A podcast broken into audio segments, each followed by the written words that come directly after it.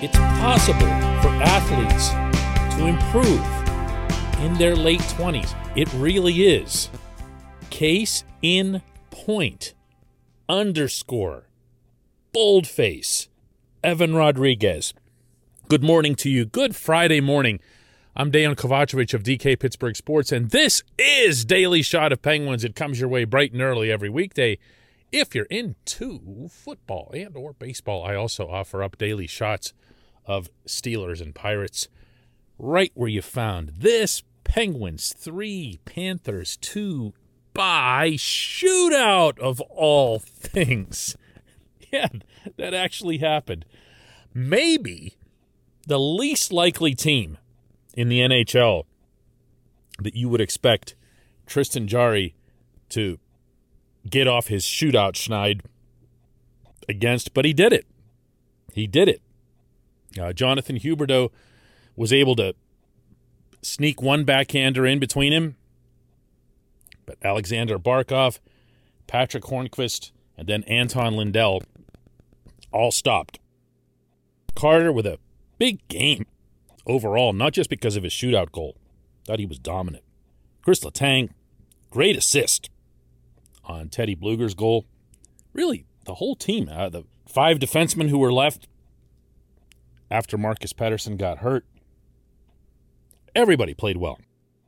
But I honestly feel like I'd be remiss this morning if I didn't put a special spotlight on Evan Rodrigues. Not because he was exceptional, meaning that he's been this good all along. And I'm going to be the first to admit here, I wasn't wild about this player. I didn't have a whole lot of use for him. Didn't think he really should be part of the starting 12 to open the season.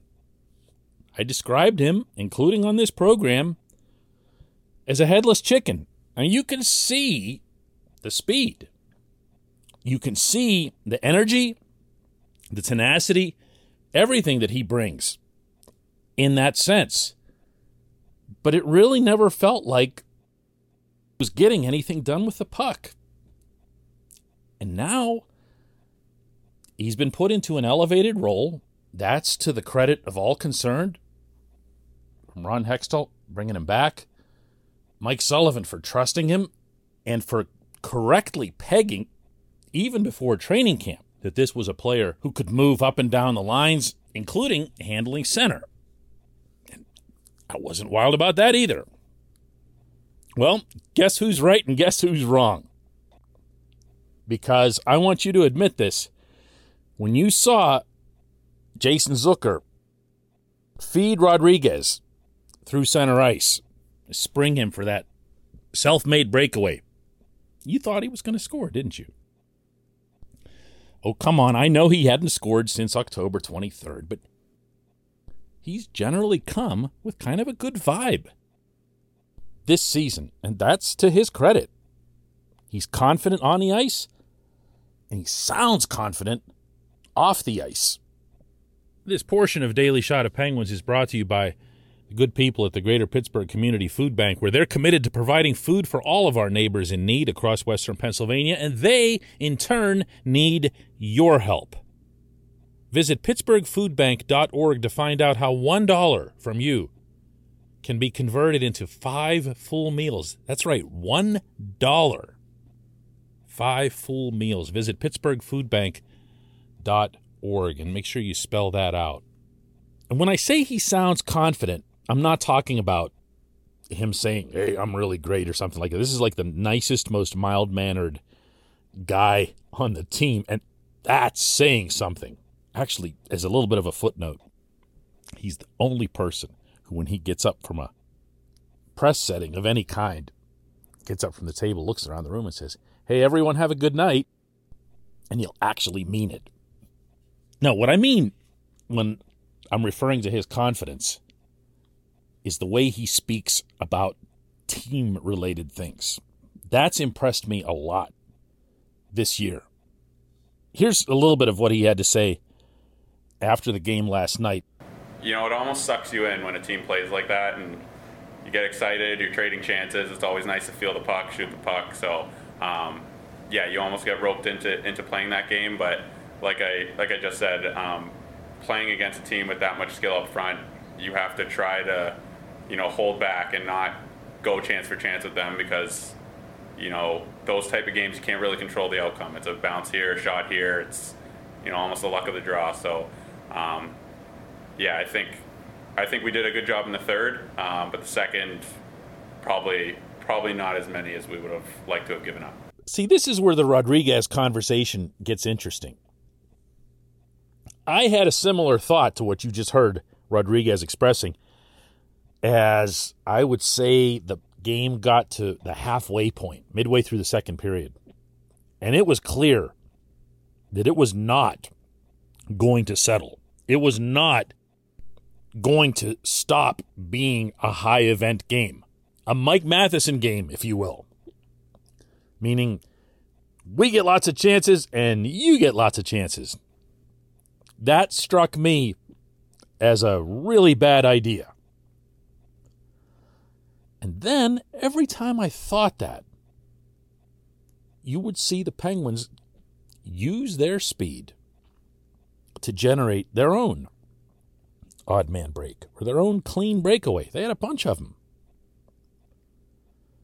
And it makes you wonder how this team will look when everybody's back and presumably, you know, adopting the same approach since Mike Sullivan's system never changes, but also how it can utilize someone like Rodrigues. Because I'll tell you this, he's not going anywhere. And I mean that in the good way. He's not heading to the press box, much less. This is an NHL player, and, you know, arguably a good one. The advanced analytics are certainly on Rodrigues's side. He looks complete. He's suppressing shots, he's creating shots, he's creating offense, not just for himself, but others. He's distributing, he's shooting, he's going to the net, he's digging in the corners. He's doing exactly what you want a bottom six guy to do, including chipping in. So that's what I've got here. That's my big takeaway from this big game. Nice W for the club, but this guy is really starting to look like a part of the solution.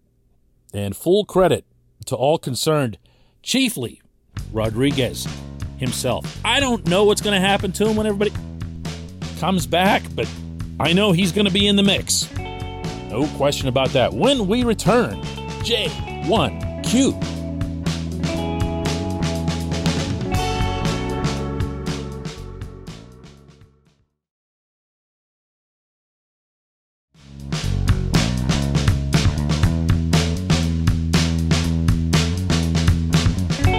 back. It's time for Just One Question. That's always brought to you on this program by Fubo TV. The monthly cost of cable is over 200 bucks. Fubo TV is 65 bucks a month to watch all the same channels, including AT&T Sportsnet Pittsburgh. And right now, Fubo TV is offering our listeners of this show a 7-day free trial and 15% off your first month. How do you get it?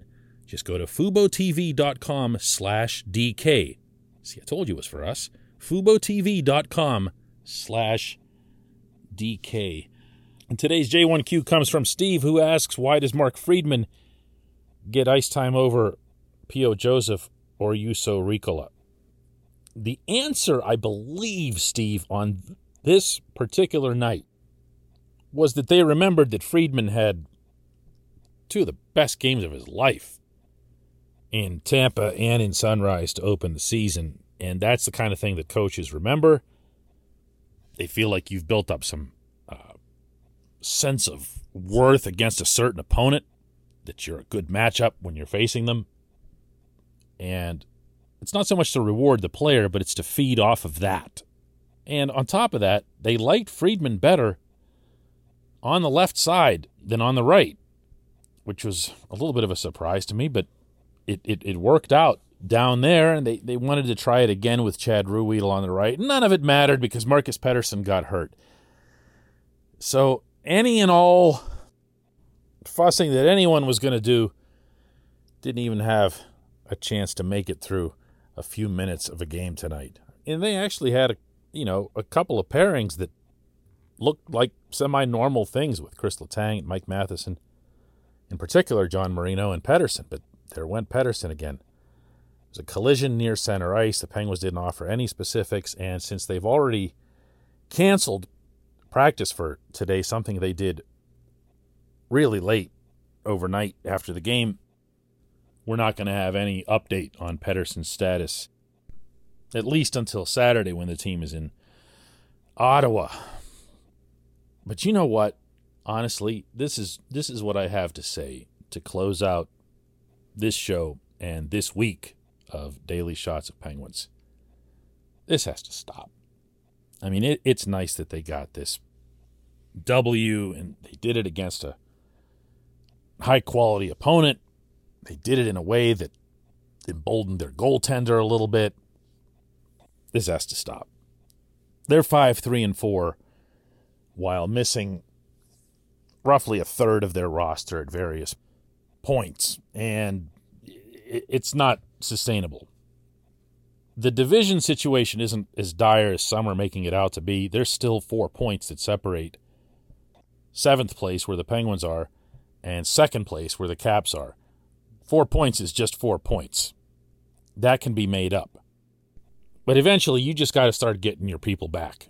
And I'm not, believe me, I'm not wagging a finger at somebody here or whatever. I'm just, if, if I'm wagging a finger at anything or anyone, it's at fate. It, it has to stop.